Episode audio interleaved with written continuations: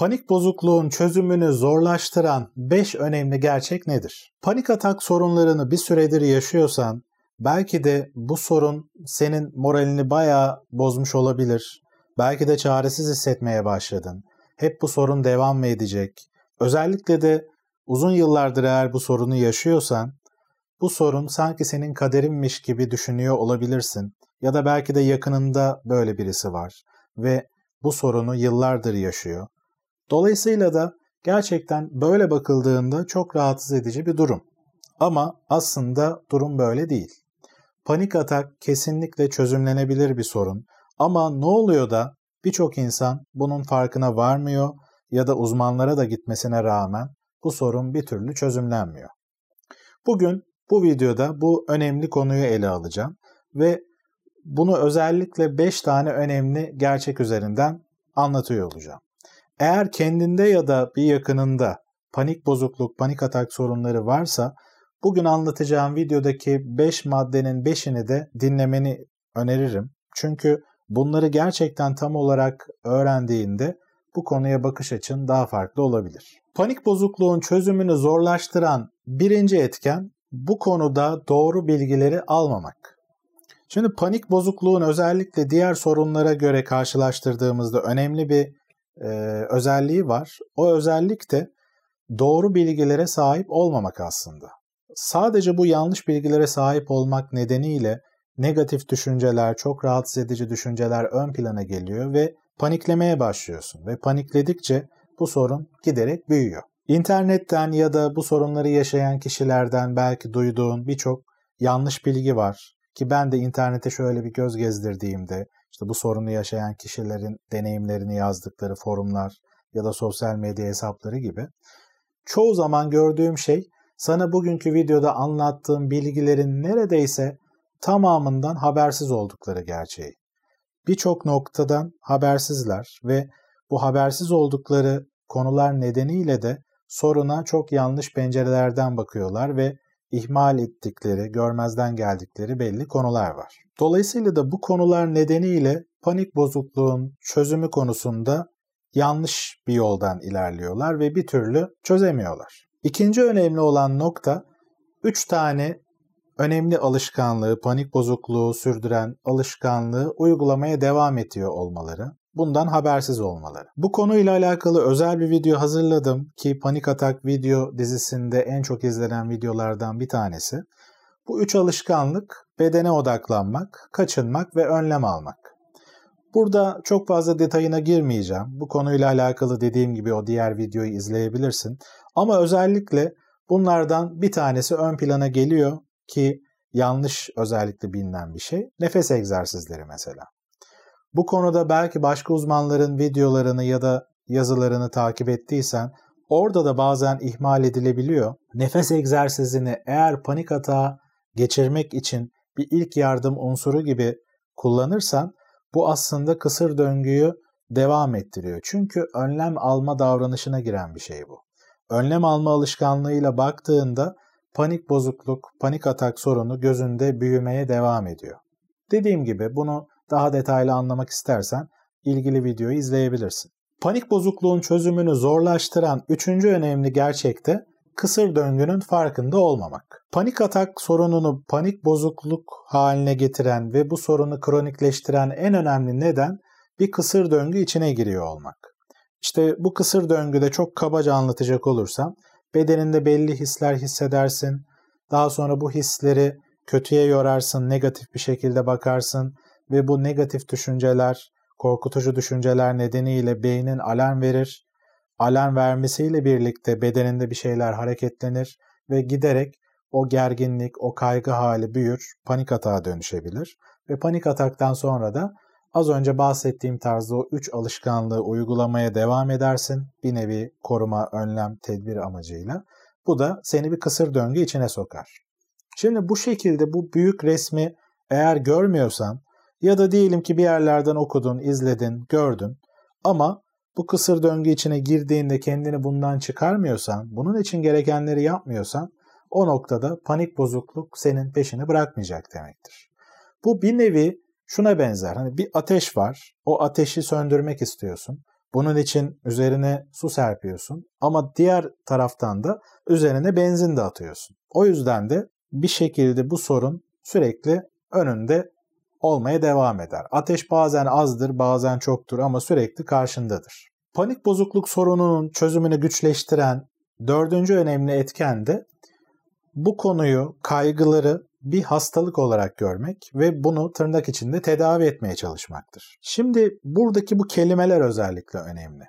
Yani burada yardım alma arayışına tedavi de diyebilir. Bazı uzmanlar öyle tercih ediyorlar. Ben pek böyle tercih etmiyorum. Çünkü yanlış yerlere götürebiliyor bizi. Şimdi bu açıdan baktığımızda özellikle de ilaç da kullanıyorsan şöyle bir psikoloji içine giriyorsun.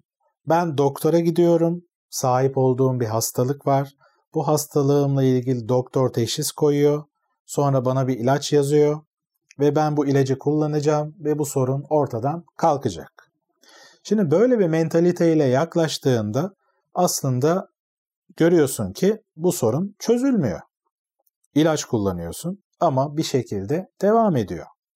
O zaman da tabii ki geriye dönüp bakıp ha demek ki bu hastalık hakikaten zor bir şeymiş. İşte çözülmüyor gittim. Hatta belki başka bir psikiyatriste doktora da gidiyorsun. O da belki farklı bir ilaç yazıyor ama yine bu sorunlar devam ediyor. Böyle bakınca da hakikaten insanın morali bozuluyor.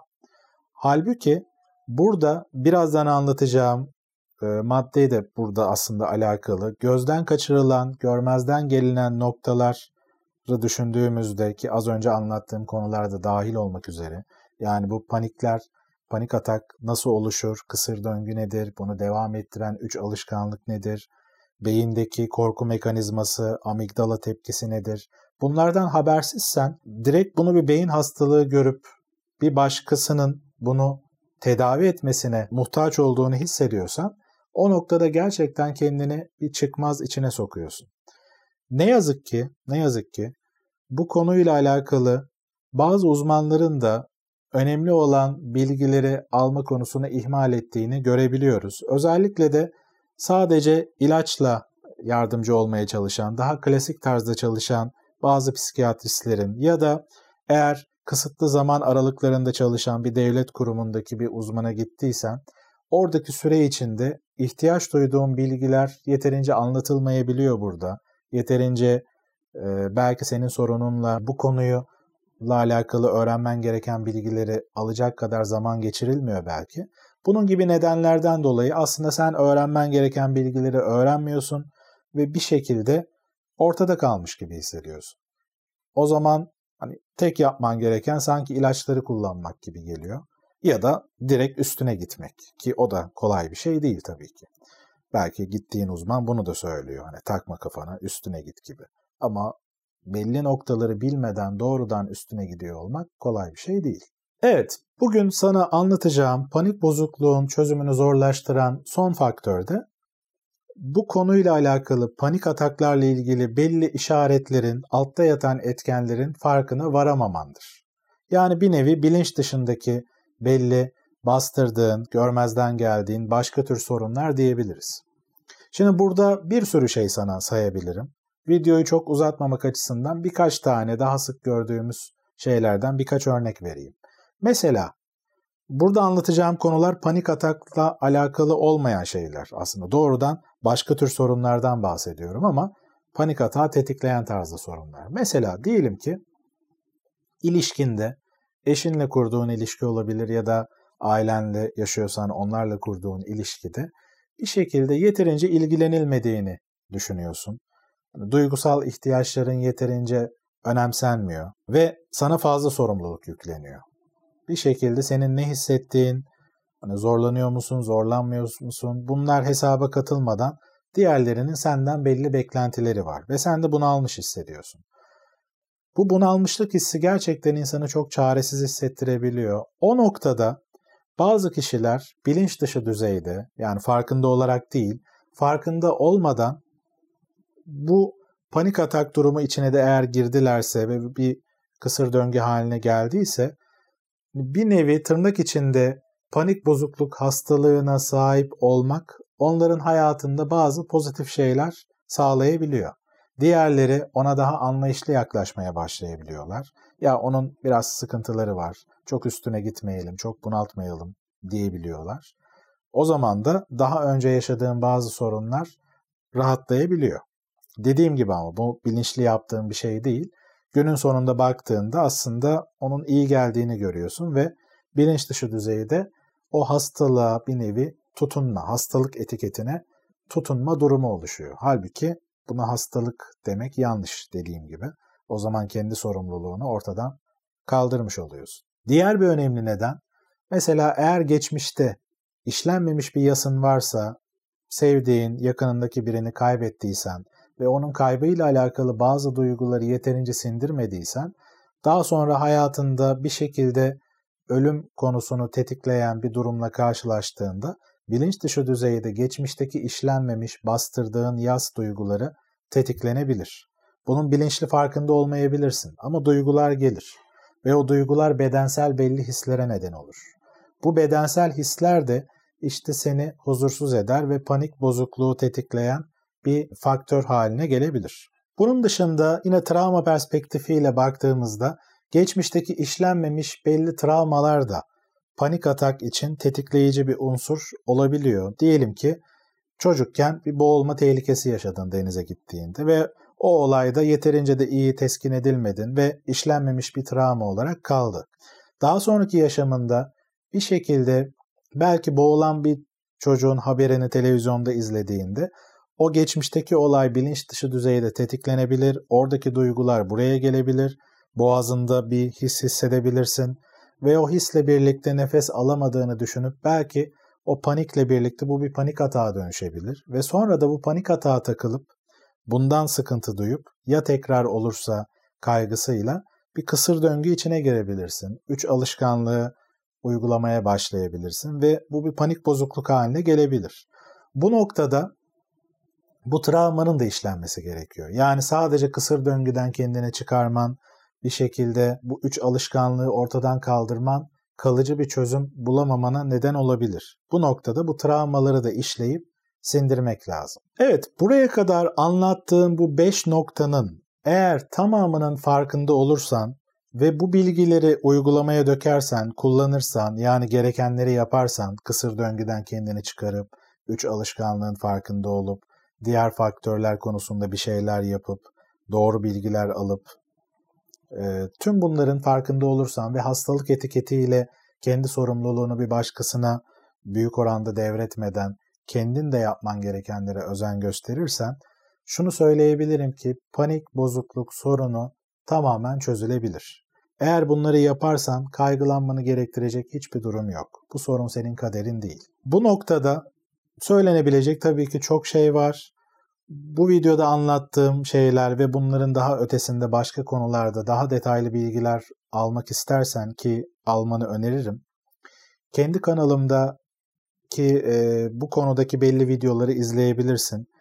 20'ye yakın bugün itibariyle çekmiş olduğum video var. Bu konularda ihtiyacına göre belli videoları aradan seçip izleyebilirsin. Benim sana tavsiyem başından sonuna kadar tamamını izlemen. Çünkü her bir video birbirini tamamlayan şekilde ve meselenin farklı bir boyutunu ele alıyor.